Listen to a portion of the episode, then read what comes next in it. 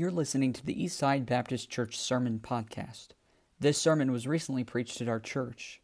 We want to encourage you to visit our website at eastsidesf.com. Now, enjoy today's sermon.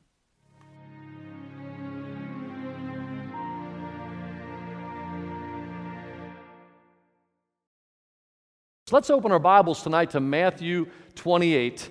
Matthew 28.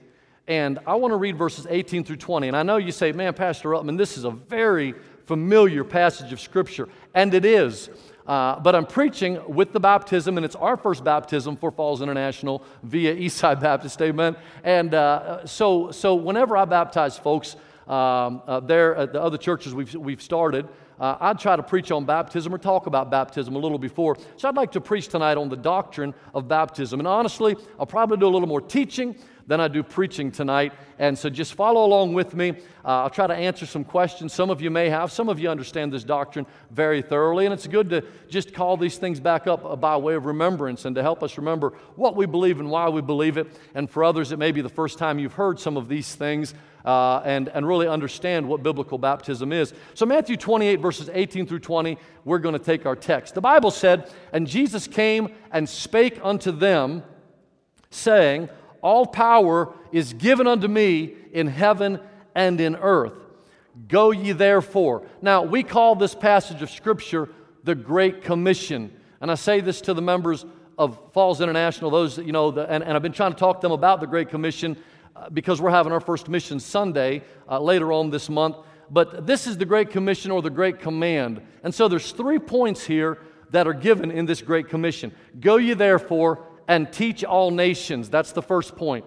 Baptizing them in the name of the Father and of the Son and of the Holy Ghost. That's the second point.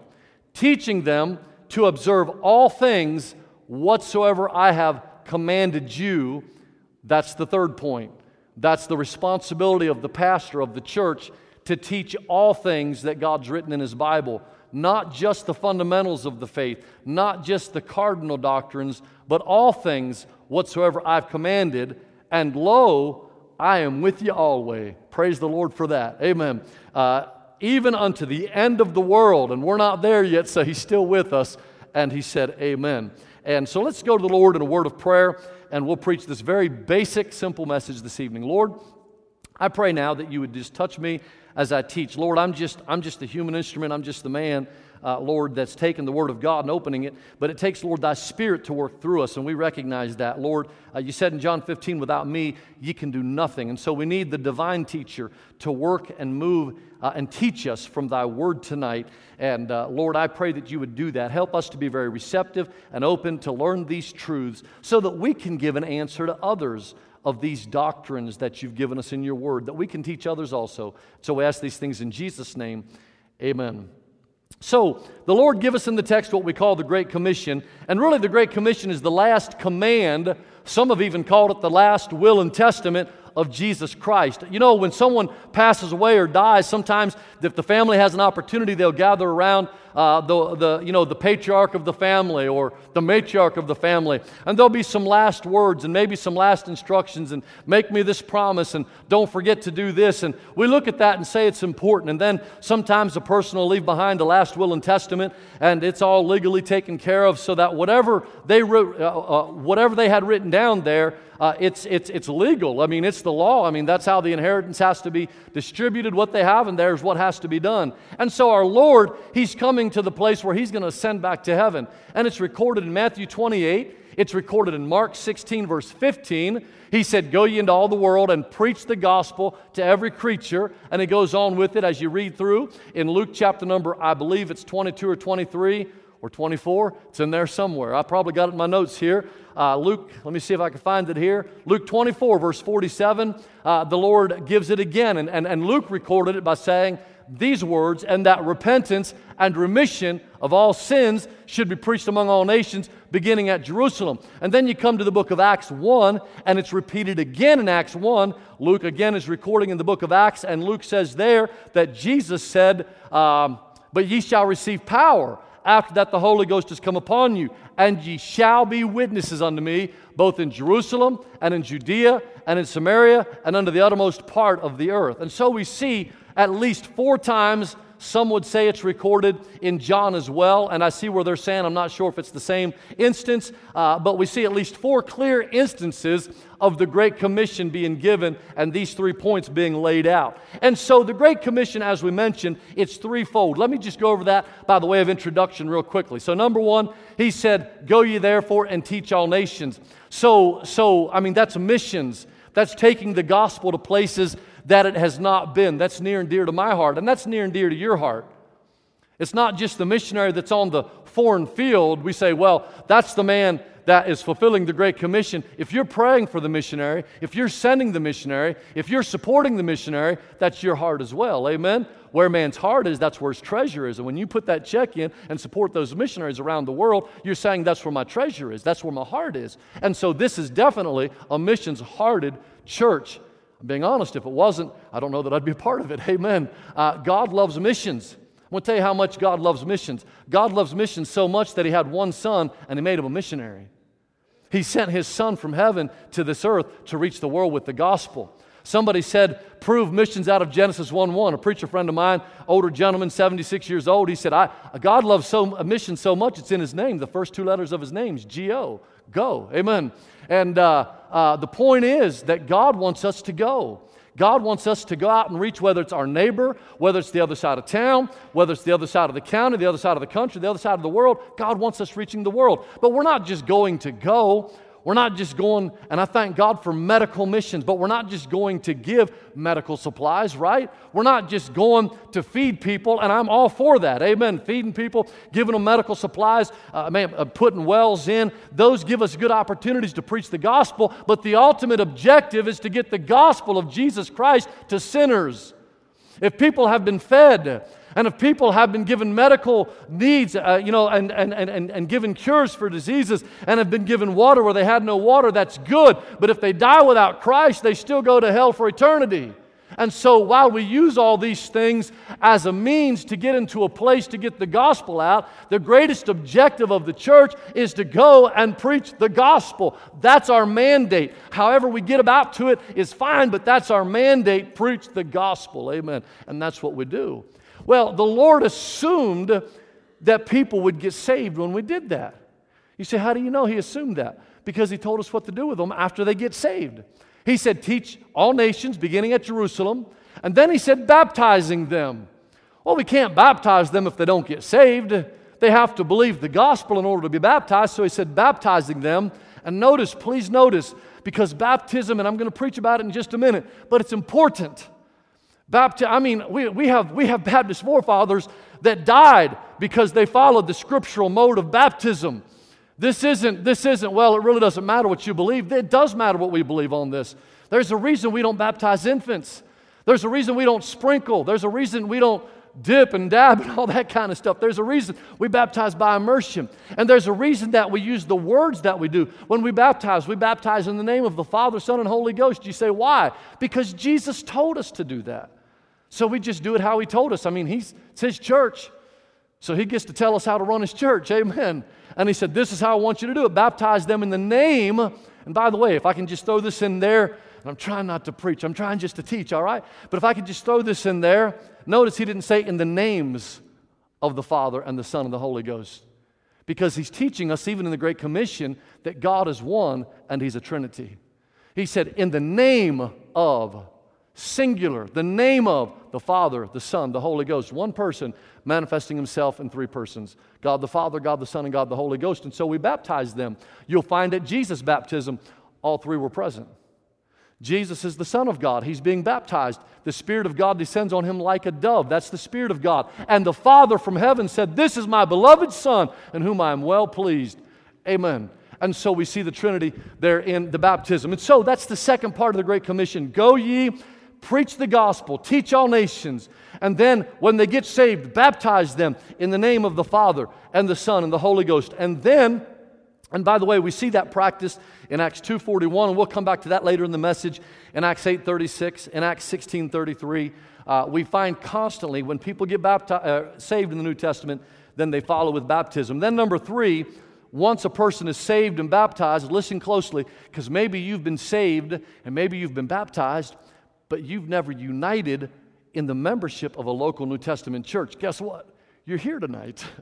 You're already coming. If you're saved and baptized scripturally, now would be a good night to unite with the membership of the Eastside Baptist Church. Amen. You say, where do you see that in the scripture? He said, teaching them to observe all things whatsoever I have commanded you. So when a person gets saved, he gets baptized, then it was understood that those that led him to the Lord, those that baptized him, they would teach, they would bring them into a time and a place where they would teach the Word of God. And we see that in Acts chapter 2. The Bible said, Then they that gladly received the Word. That means they accepted the gospel, they got saved. They were baptized. That's the second part. And the same day, there were added unto them about 3,000 souls. They were added to the church. And then God said that the Lord added to the church daily such as should be saved. So that's God's order. Salvation, if you're here not saved, can I, can I beg you tonight? Don't walk out of here lost without God. I preached this afternoon on judgment to come. And as sure as you're here tonight, if you walk out of here lost, I'm telling you, you're only going to take a chance with your soul one too many times. And I'm telling you, one day judgment's going to come. If you're here and not saved, you need to get saved. If you're here and saved, that's good. You're going to heaven. Praise the Lord. I mean, if you're saved, you're eternally saved. Heaven's as good as yours. You've already been seen in heaven. You say, I was? Yes, the Bible said that we're seated together in heavenly places in Christ Jesus. John, when he wrote the book of Revelation, John already saw us praising God in Revelation on the other side. So we're just we're there in Christ, waiting on our bodies to catch up with us. Amen. Go chew on that for a while. Amen. That'll blow your brain. Amen. That's why the Bible said, then we also, well, I don't want to get into all that. But man, we've already, according to Romans 8, as far as God's concerned, we're already glorified. We're already on the other side as far as God's concerned. Amen. That's how much I'm confident I'm going to heaven. Amen. Because I've already been seen there. Amen. I know I'm going there. I'm saved. That's wonderful. But you're still on this earth. So God said you need to get baptized. If you're here and you've never been baptized, saved but not baptized, Man, get that taken care of. We're going to learn in just a minute. That's the first step of obedience to following the Lord once you get saved, is to get baptized. And then, if you're saved and baptized, not part of a Bible believing, Bible preaching New Testament church, you're in one tonight. Amen. I say, join on up tonight. I think the church would have you if you're saved and baptized. Amen. And so let's go ahead and look tonight, uh, real quickly, at the doctrine of baptism. Number one, baptism is the first step of obedience to the Lord after salvation. Period. Now, lots of churches have lots of, I'm talking about Baptist churches, have lots of philosophies about this. One Baptist church says the moment they say amen when they're done asking the Lord to save them, they get them in the baptistry. Another Baptist church says we're gonna we're going to watch you for about two years and make sure that you live for God and make sure it was real, and then we'll baptize you. But what does the scripture say? Here's what the scripture says. Now, we just want to do things in a New Testament way.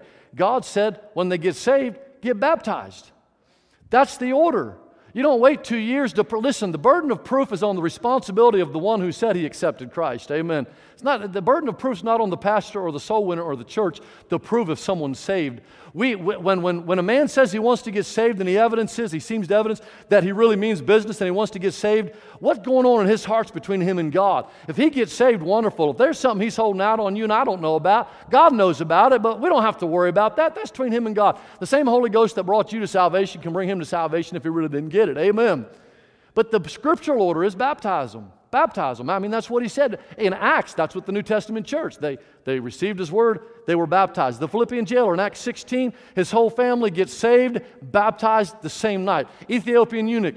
I mean, here's a man that's a proselyte to the uh, Judaism. He's in at Jerusalem for the Feast of Pentecost. He's leaving, and somewhere he got a copy of the book of Isaiah, and he's going down the road in his chariot, opening his scroll and reading along, and God sends Philip out there to the desert and says, Join yourself to him. And he gets out there and he says, Understandest thou what thou readest? And he said, I can't understand it unless somebody guides me. And so he takes it the same scripture and he preaches unto him Jesus. Amen. And the man gets saved. You say, How do you know it? He said, What doth hinder me to be baptized? Man, this guy wants to get baptized. He's like, Man, I want to be a follower of Christ. I want to get baptized. What's going to keep me from getting baptized? And Philip said, If you believe with all your heart, you may, but you got to get saved first. Amen. The man got saved. Philip didn't say, Well, we're going to wait on two years to see if you're real. Then I'll come visit you over in Ethiopia. And if you're real, if you have all the fruits, all the evidence is there. No, he baptized him. It's the first step of obedience. We must be careful not to expect people to obey in 20 other areas before they obey the very first command that God gave them. The first command is to be baptized. It is, it is very clear. The, the Great Commission, I want to emphasize that. This is not Jesus saying, if y'all think it's a good idea, go teach all nations. And if they get saved, if you think it's a good idea, go ahead and baptize them. He said, Go ye into all the world, preach the gospel, baptizing them in the name of the Father, Son, and Holy Ghost. That's the order that God gave, and that's the order every time that the New Testament church followed. So it's the first step of obedience. Now, why is it the first step of obedience? I, I believe, I believe that can be answered in 1 Corinthians 6. If you'll turn there real quickly to 1 Corinthians chapter 6. The moment that a man or a woman, a boy or a girl gets saved, you come under new ownership. I mean, before I got saved, I, I served sin and I served self, and whether overtly or covertly, maybe even ignorantly for most people, we were serving Satan. Sin, self, and Satan. That's who owned us. That's who had control of us. The Bible said in Romans 6 whose servants you are, to, uh, to whom you obey, his servants you are, whether of sin unto death or obedience unto righteousness. And so, you and I, if I could say it this way, we were slaves to our sin nature before we got saved. But when we got saved, we were bought by the blood of Christ. Man, that's good. That's important. We were bought by the blood of Christ. So 1 Corinthians chapter number 6, verse 19, the Bible says here, I have to catch up to myself now, right? 1 Corinthians 6, verse 19. What? Know ye not that your body is the temple of the Holy Ghost which is in you, which ye have of God, and ye are not your own? When you got saved, listen, when I got saved, I didn't belong to James Ruckman anymore. Judy, when you got saved, you don't belong to Judy anymore. Amen. Brother Dana Meyer, when you got saved, you don't belong to Dana Meyer anymore. Amen. You say, Who do I belong to? He said, For you are bought with the price.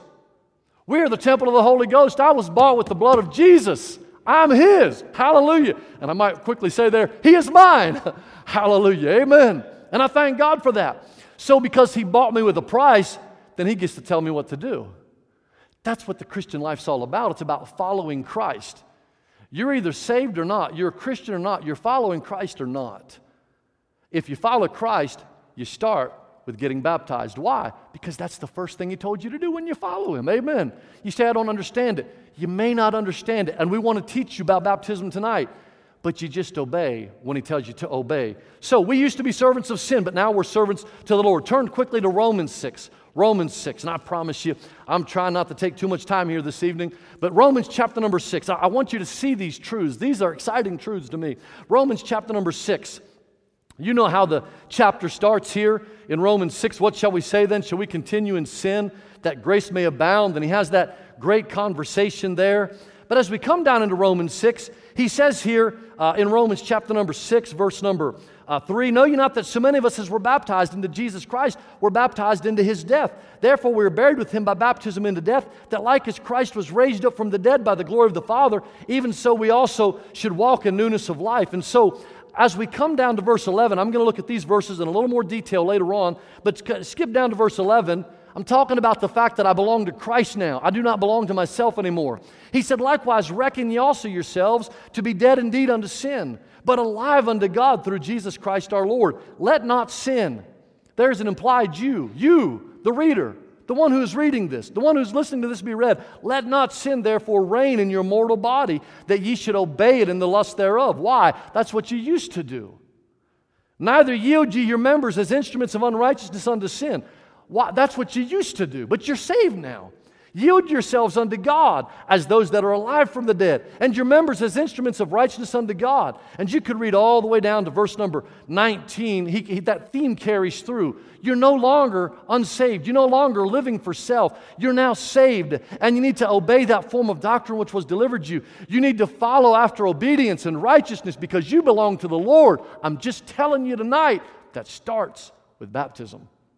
That's the first step you take in following the Lord Jesus Christ after you're saved. And again, I've already given the instances, but we see that in Acts 2.41, 8.36, 16.33. It's always a red flag. It, it just is for a preacher or soul winner when you lead someone to the Lord and then you begin talking about baptism, and all of a sudden it's like, oh, I don't want to get baptized. I don't want to come to church. It's a red flag. You wonder, did they really get it? Did they get it? Because once you get saved, you've chosen I, man, can I say it this way? Getting saved is not just about a fire escape from hell and a free ticket to heaven. Man, I've chosen to follow the Lord Jesus Christ. Amen. I've chosen to follow and to suffer reproach with the people of God. This is the choice I've made. I'm a follower of Jesus Christ. And then if someone says, rate it, rate it point one, I, am not going to follow there. It's I'm not saying the man isn't, I'm just saying it throws red flags in my mind when a person has professed Christ but then refuses to obey him on day one. It just, it throws red flags. You wonder, did they get it? Did they really understand it? Now, real quickly here, I also want to say this before I move to my next point, I, because this has to be noted that it's the first step of obedience after salvation. But baptism has nothing to do with salvation at all. Nothing to do with salvation. The thief on the cross never got baptized. I mean, these folks that say you got to be baptized to be saved, uh, I'm like, well, man, where'd the thief on the cross get baptized, guys? I mean, you know, I mean, God's not a respecter of persons. If one guy got in without getting baptized, then two guys can get in, and I can get in. Amen. It's not for baptism. Er, er, baptism is not for salvation. Baptism is after salvation. 1 Corinthians 1:14, there's not a clearer passage in the New Testament than 1 Corinthians 1:14. Paul, Paul is in a fatherly way, he is, he is not happy with the Corinthian church. And he's rebuking them as gently as he can. And he says in 1 Corinthians, now this is the man, Brother George, this is the man who said, I'm not ashamed of the gospel of Christ. I mean, this is the man that his sole purpose was to go preach the gospel. I mean, he said, I'm a debtor both to the Jew, to the barbarian, to the Greek. Man, I'm ready to preach the gospel at Rome. It's the power of God. I mean, if any, uh, the gospel is what saves. Am I correct? It's the gospel that saves. Baptism does not save. So in 1 Corinthians chapter number 1, this man, the Apostle Paul, is so frustrated with the church that he started, he says, I thank God that I baptized none of you. That's pretty rough. I mean, how would you like if Pastor Spencer baptized a whole bunch of you, I'm sure? How would you like if he got up here on a Sunday morning and said, I want to I wish to God I'd never baptized none of you. Amen. You're so sorry. I wished I'd baptized. I mean, that's pretty bad for Paul to be saying that to a church that he started. I thank God I baptized none of you. But that lets us know salvation is not in baptism because if it was in baptism, he'd have been saying, I thank God, man. I don't care what you do after you got saved. I'm just glad I baptized you. But then he goes on. He said, For Christ sent me not to baptize. That's not my primary purpose for being here, but to preach the gospel. Amen. It's the gospel. What's the gospel? He goes on to say it in verse 18 For the preaching of the cross is to them that perish foolishness, but unto us which are saved, it is the power of God. It's not the baptistry. The waters of that baptistry, I think they're warm, Brother Gabe. Amen. It's, it, uh, we're not going to freeze getting in there tonight. I'm looking forward to getting in there. I'm looking forward to baptizing these two young ladies, but there's no saving grace, there's no saving merit in the waters of that baptistry. Salvation's in the gospel. It's in the cross of Jesus Christ. I think one of the themes of this church is we preach Christ. Amen. It's got to be Christ alone. It's not the waters of baptism, it's Christ alone. So, but, but it's the first step of obedience to the Lord after salvation. Number two, let me give you this real quick. I promise I won't spend near as long on my next three points. Here we go. Baptism is an identification with the death and the burial and the resurrection of Jesus Christ. And this is the main reason that we baptize by immersion. So, as we get ready to baptize these two young ladies tonight, we're going to take them down into the water and under the water and bring them back up out of the water. We're going to say, I baptize you in the name of the, upon your profession of faith, I baptize you in the name of the Father, Son, and Holy Ghost under the water and back out of the water. Why? Because that's a picture of the death and the burial and the resurrection of Christ. And try as you might, you can't get that picture with sprinkling. you just can't get death and burial and resurrection with that right there, or with dabbing, or with some churches turn a baby upside down and dip their heads in the water. You don't get it that way. Amen. That's not the death, burial, and resurrection of Christ, okay? Now, again, back to Romans 6, you're probably still there. I want to show you a point here in Romans 6, verses, uh, just the first several verses. Let's, he's talking about the subject now that we're saved, can we continue in sin? Because we're saved by grace. So, man, grace covers it. We can just sin, right? And he says, God forbid. How shall we that are dead to sin live any longer therein? And then he invokes baptism. But I want, I want you to watch this because verse 3 and 4 and 5 and 6, he's going to talk about baptism, but he's talking about spiritual baptism. And I want you to get this uh, because what we're going to do with water baptism is a picture of what already took place the moment you got saved on the inside of you. Notice, he said, Know you not that so many of us as were baptized into Jesus Christ were baptized into his death? Therefore, we are buried with him by baptism into death, that like as Christ was raised up from the dead by the glory of the Father, even so we also should walk in newness of life. For if we have been planted together in the likeness of his death, we shall be also in the likeness of his resurrection. Now, notice, notice several things here. He said in verse 4, even so we also should walk in newness of life. The moment a man gets saved, he begins walking the newness of life. He has resurrection power on the inside of him. The Bible's clear in 1 Corinthians 12 for by one Spirit are we all baptized. And listen to what I'm saying here. The moment I got saved, I was born by the Spirit of God into the family of God. I was baptized by the Spirit of God into the family of God, which simply means that on the inside, I, the moment I got, I don't wait until water baptism to be identified with Christ. Water baptism is an identification. I'm going to explain in a moment. But the moment that I got saved, the moment I got saved, I became in Christ. I don't have to wait for the waters of the baptistry to get me in Christ. I'm already in Christ through the spiritual baptism that took place the moment I got saved. And so I have, the moment I got saved, I want you to just follow the, just, just follow. When I got saved spiritually, I died to James Ruckman. I was crucified with Christ. I was buried to self and to sin, into Satan. And then I was raised to walk in newness of life. I'm telling you, it, when, when you get saved, friend, your desires change on the inside. Everything changes. What happened? Uh, I'm telling you, I can't explain it all, just believe it. God baptized us into His body, into His family, and that moment that we get saved, we have, we don't have to wait for the waters of baptistry to have resurrection power to live a crucified life. We have that the moment we get saved. When we get saved, we identify with the death, burial, and resurrection of Christ. But here's the thing the water baptism up there, though it does not, it's not the death, burial, and resurrection of Christ, it is a picture of the death and burial and resurrection of Christ. It's a picture of that baptism that took place in my heart the moment I got saved. So as we baptize then by immersion, we say it's a public identification. People can't see your heart, but God can. That moment you got saved, God knows you got saved. God saw that transaction. He saw that there was faith in your heart that believed on the name of the Son of God. And I'm telling you, as soon as that faith's in the heart, whether you ever got the prayer out of your mouth or not, the mo- faith is what seals the deal. Amen. Faith is what, therefore, being justified by faith, brother, we have peace with God. Whether you prayed, whether you can remember the prayer, the moment that you had faith in your heart that you were a sinner going to hell and that Jesus Christ was your Savior, He died, was buried, and rose again, that moment, God saved you. Whether you remember it or not, God saved you that moment, that very instant. Thank God. But that took place internally, that was private. Nobody around you got vibes and said, Whoo, I just felt, Brother John just got saved. Amen. That's something that takes, you may, need, you may not even got vibes. Salvation is not on feelings. There are people that say, I don't know what happened to me. I was just in church. Next thing you know, I just floated down to the altar. Uh, that sounds weird. You may have. I'm not denying it. Amen. I'm just telling you that salvation is not in floating and it's not in a feeling. Amen. Salvation is in the fact of what God's word says. And when by faith you believe that fact, whether you have a feeling or not, you're saved.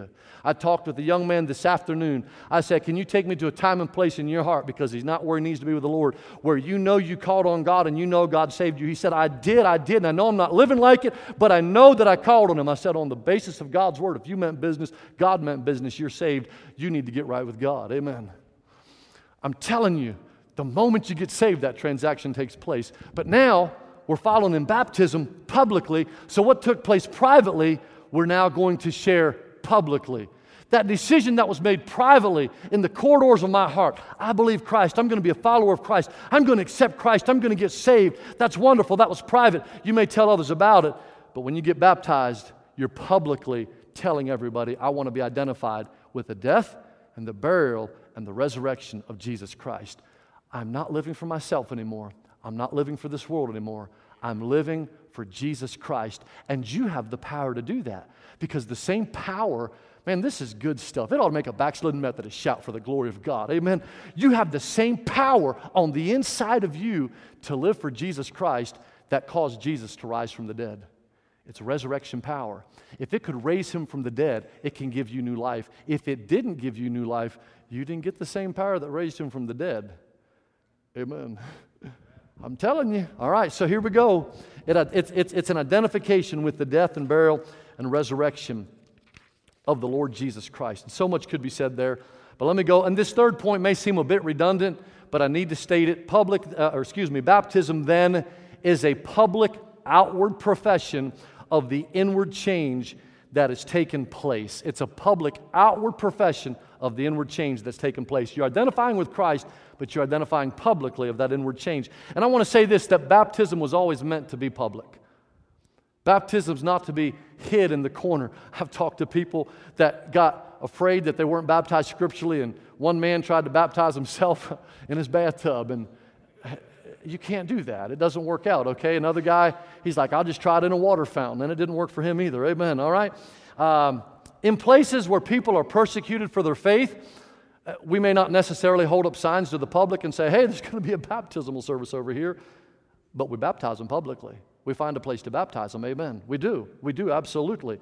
Uh, baptism is a public testimony to an unsaved world. These girls, they're already saved. They're already going to heaven whether they get baptized or not. But tonight, they're making it public to the world that I'm saved. I'm following Christ. I'm not following self. I'm following the Lord Jesus Christ. They want you to know that, and they want the world to know that. And so they'll be baptized publicly. It's designed by God to be your first opportunity to prove that you're not ashamed of Jesus Christ. Maybe you're here tonight and you've never been baptized scripturally. You can get baptized. Just, just, it's an opportunity for you to prove that you're not ashamed of Christ. Why would a person not be baptized? Why would a person who's saved not get baptized? Sometimes people say, Well, I'm afraid. Uh, you know, I don't want to go out there publicly. And can I tell you, it's your first opportunity to tell folks I'm saved. It's your first opportunity. The Bible said in Romans 10, right after it said that if thou shalt confess with thy mouth the Lord Jesus and believe in thine heart that God hath raised him from the dead, thou shalt be saved. The very next verse he said, the last part of the verse he said, For whosoever believeth on me shall not be ashamed. When you believe on Christ, you shouldn't be ashamed of him. And baptism is, is the first place to take a stand for Jesus and say, I'm following Jesus Christ. I'm not ashamed to be identified with Jesus Christ. And let me add this, and his church. Amen. I'm not ashamed to be identified with him. And then let me give you this, and I'm done. Baptism then it's not just the first step of obedience to the Lord after salvation, it's an identification with the death, burial, and resurrection of Christ. It's a public outward profession of the inward change that's already taken place. But then I just want to say this it is one of two ordinances that the Lord Jesus gave to the New Testament church. He told us some churches, and let me just, I need to clarify this because some may have never heard this. There are some churches that'll talk about the sacrament of baptism, or the sacrament of the Lord's table, or the sacrament of the Mass, or the sacrament of whatever. Many churches have all kinds of sacraments. The idea behind a sacrament, and they'll teach you, churches will teach that a sacrament has the ability to impart grace to the person that's observing that sacrament. Can I tell you, there is no saving grace imparted in baptism or in the Lord's table but that's what churches teach. They say it's a sacrament. As you partake of the Lord's table, then you are taking the sacrament of the Mass, and this will give you, it'll impart to you some saving grace. So if you get this sacrament taken care of, and that one taken care of, and that one, each is another step towards that hopeful destination of heaven, that's not biblical. Uh, yeah, it sounds good. I mean, it really does, Brother Blake. It's like, that sounds good. A seven step program to heaven. Just follow the seven sacraments. Amen. But it's not scriptural. Scripturally speaking, an ordinance is way different than a sacrament. An ordinance is a command. And God gave His church two commands in this regard that are to be observed baptism and the Lord's table. And you see that in Matthew 28, you see that in Acts, and then the Lord's table, obviously, we see that. We don't have the time, but in Luke 22, Jesus said, This do ye in remembrance of me. In 1 Corinthians 11, 23 to 32, this do ye in remembrance of me. That's an ordinance. That's something he's given to the church to do. And that's important to understand. It's one of our Baptist distinctives. I'll just say that. It's two ordinances uh, baptism by immersion, and the Lord's table.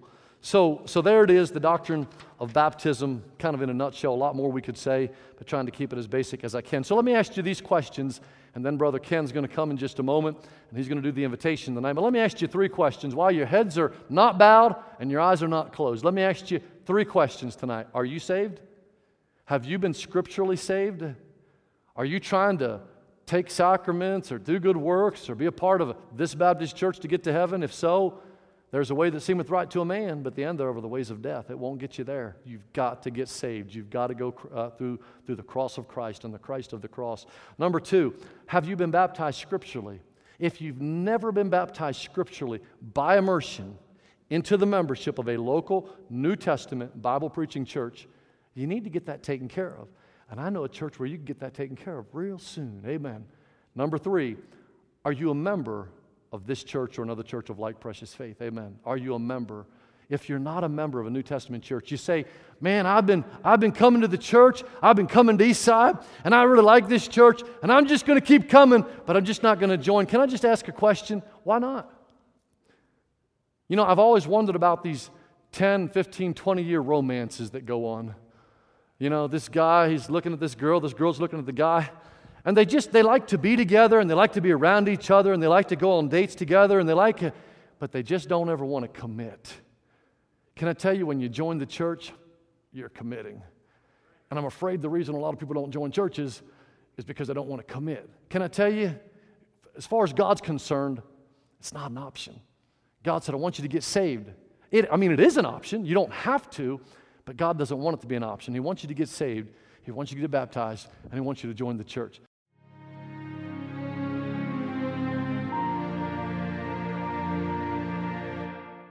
We want to encourage you to visit our website at eastsidesf.com.